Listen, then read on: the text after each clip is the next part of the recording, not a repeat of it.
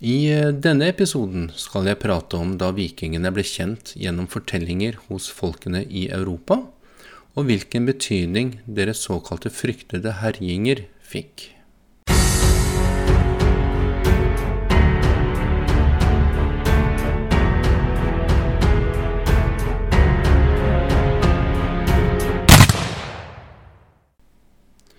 Hei! Og velkommen til en ny episode av Nordisk krigshistorie. Før jeg går skikkelig I gang, så vil jeg bare gjøre oppmerksom på at jeg I denne episoden kommer til å gi litt mer av mine egne meninger og synspunkter enn hva jeg har gjort tidligere. Som de fleste nok vet, så ble vikingtiden innledet med angrepet på Lindisfarne I år 793. Angrepet på Lindisfarne det første kjente vikingangrep og har blitt nedtegnet I kristne loggbøker etter fortellinger fra overlevende. Men det slik at dette virkelig var det første vikingangrepet, eller finnes det grunnlag for å tro at vikingene var kjent også før angrepet på Lindisfarne? Vikingene var I stor grad handelsmenn og bønder. Svenskene hadde sine handelsruter østover mot Russland og Baltikum, mens danskene beveget seg sørover og etter hvert også vestover. De norske vikingene var knyttet både til de svenske og de danske vikingene, ettersom dyrkbar jord var vanskelig å oppdrive I Norge på denne tiden. Selvsagt fantes det gårder som hadde jord å dyrke, men Norge var preget av dype fjorder og en kystlinje som la grunnlaget for andre måter å overleve på, nemlig fiske. I likhet med Sverige hadde Norge også dype skoger som kunne brukes til skipsbygging, og dette la det også grunnlaget for dannelsen av handelssteder langs kysten og innover I fjordene. Og etter hvert dro også norske vikinger vestover.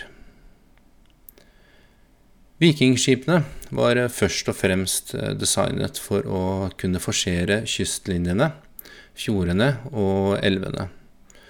Ofte var det jo slik at det tok vesentlig kortere tid å ta seg fra punkt A til punkt B langs kystlinjen eller over fjordene, enn å måtte ta veien via skog og mark. På den måten var det da også lett å ta seg nedover I Europa for å gjøre handel og stifte allianser. At vikinger var et fryktet folkeslag som plyndret og voldtok, etter min mening bare vås. Selvsagt oppstod det konflikter, noe som da heller ikke uvanlig når det gjelder handel. Kulturforskjellene gjorde også sitt til at konflikter kunne oppstå, og språkforskjellene kunne også lede veien til mistolking og konflikter. At vikingene stort sett var godt utrustet med våpen, sverd, skjold, brynje og hjelm når de var på farten, anser jeg som rimelig logisk. For hvem drar vel egentlig til et fremmed sted uten å kunne forsvare seg hvis noe skulle gå galt? Eller hvis noen skulle prøve å snyte deg for livsgrunnlaget ditt?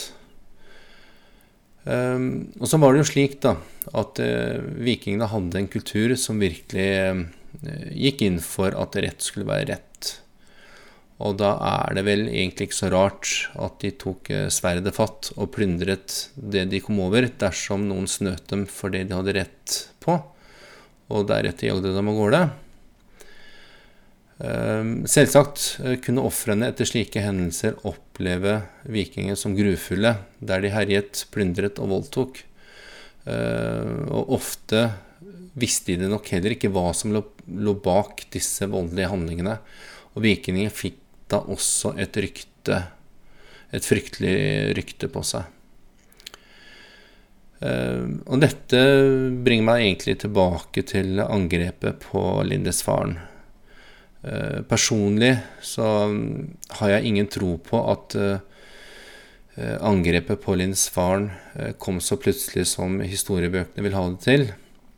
Jeg kan heller ikke forestille meg at vikingskipene kom hele veien fra de nordiske landene, for så å havne akkurat utenfor Lindisfarne. Og det for meg et par gode grunner til det.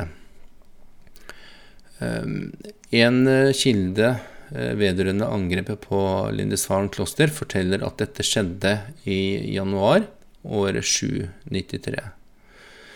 Dette kan umulig stemme, ettersom det da var vinter, og vikingene ikke dro ut på slike tokt på vinterstid. Og i alle fall ikke i januar, og over en slik avstand som helt til Skottland. På denne tiden så ville fjordene og mye av havet nær kysten være fryst i is, og en slik tokt ville vært rent selvmord. Å krysse havet i 15-20 minus ville uansett aldri føre noe godt med seg. Flere andre kilder hevder at angrepet skjedde 8. juni år 793, og dette stemmer nok bedre. Og det fullt mulig å krysse et slikt hav som ligger mellom de nordiske landene og Skottland med vikingskip. Men slike skip var først og fremst laget for å kunne navigere seg kjapt gjennom elver, fjorder og små hav. Visst var skipene tøyelige i skroget, men risikoen var likevel veldig stor ved å krysse havet mellom de nordiske landene og Skottland.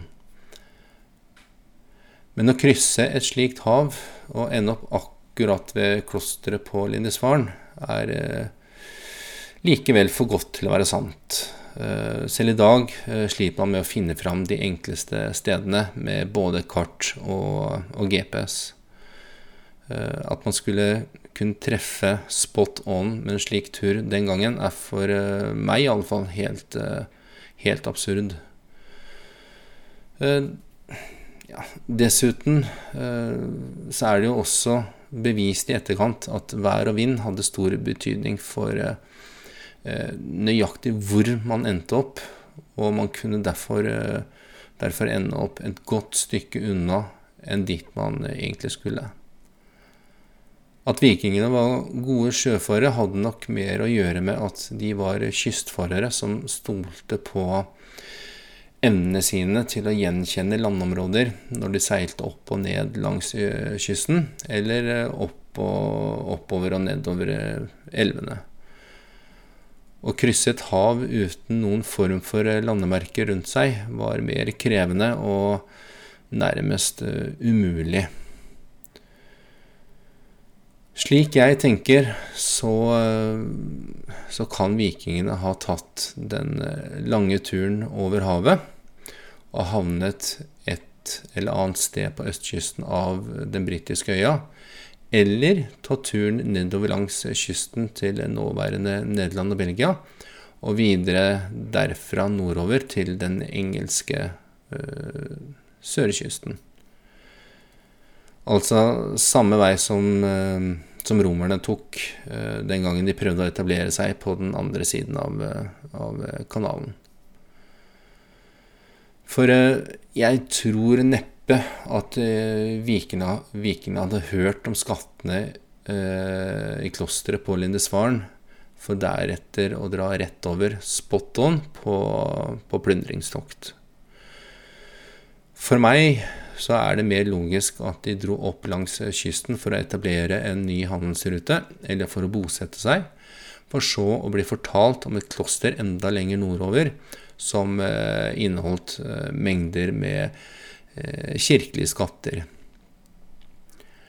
Kristendommen hadde da den gangen fått fotfeste på den britiske øya, og Det er jo derfor også mulig at vikingene støtte på folk som så på dem som hedninger, og derfor ikke var så samarbeidsvillige og imøtekommende som man kanskje hadde håpet. Og på den tiden så var det jo ikke uvanlig at man skrøt av makten som lå I troen man hadde, og hvilken rikdom den bar på. Så slik jeg ser det, så var angrepet på Lindisfarne mer planlagt og målrettet ved hjelp av lokalkunnskapen omkring, enn at man bare tok turen over og tilfeldigvis havnet utenfor et kloster med skatter man aldri hadde sett maken til før. Dessuten ville vikingene dra større nytte av å komme glidende kjapt og effektivt opp langs kysten, slik de hadde erfaring med, enn å komme utslitt over havet. Så kan man kanskje lure på hvorfor det ikke står skrevet om vikingene tidligere, dersom de faktisk hadde tatt seg over til den engelske sørkysten eller østkysten.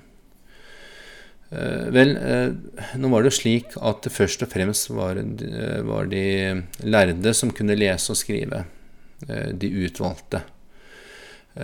Og det var prester og stort sett de fremste av munkene. Og det var jo heller ikke alle småkongene rundt omkring som kunne lese eller skrive. De hadde faktisk andre til å gjøre det for seg. Og så lenge vikingene holdt seg I ro, så var det jo heller ingenting å skrive om. At det oppstod konflikter som følge av uoverensstemmelser var jo heller ikke så uvanlig, og da heller ikke så mye å fortelle videre om. For det var jo slik at vikingene tapte sine slag og konflikter minst like mye som de vant dem. At vikingene etter angrepet på Lindisfarne fikk rykte på seg for å være brutale og helt uten hemninger, var egentlig ikke bare negativt.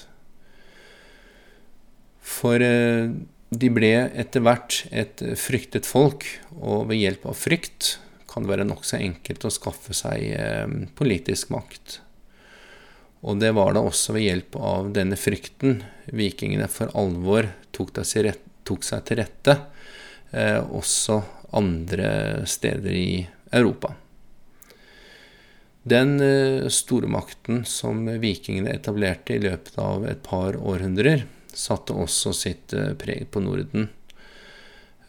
Interne stridigheter oppstod som følge av maktbegjær, og det foregikk mye politisk spill bak kulissene. Og nettopp det politiske spillet skulle vise seg å få stor betydning I årene fremover, og helt frem til I dag. Jeg sier ikke at historiebøkene eller arkeologiske funn tar feil om vikingenes herjinger og tokt, eller at angrepet på Lindisfarne bare oppspinn slik det frem til I dag har blitt framstilt. Det jeg mener at man kanskje bør gå mer I dybden og prøve å se hva som ligger bak angrepene og herjingene. Kan det for eksempel være en logisk forklaring sett I sammenheng med kulturforskjeller, språkbarrierer og så videre? Og kan de fryktelige historiene om vikingenes herjinger ha en direkte sammenheng med at de ble fortalt og skrevet ned av overlevende, som var så kuet av sin religion at vikingene ble sammenlignet med djevelen selv? Jeg enig I at såkalte vikingtokt og herjinger forekom, men at de var så blodtørstige og barbariske som man skal ha det til, tror jeg egentlig ikke noe på.